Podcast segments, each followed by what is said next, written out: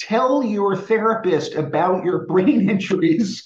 You know, this is a drill down that we're uh, uh, we've all experienced it. You ever had a, ever had a brain injury? No.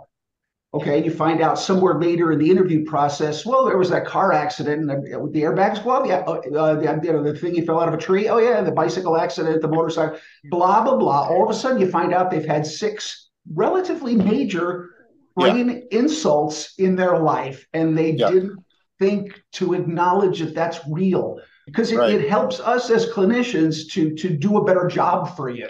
The third question of my interview in that very moment when the guy said, "Oh, I fell down the basement steps." Third question on interview from now on.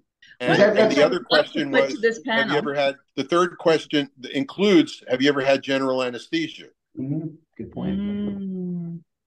Because mm. yes. every general anesthesia is a head trauma. Yeah. yeah.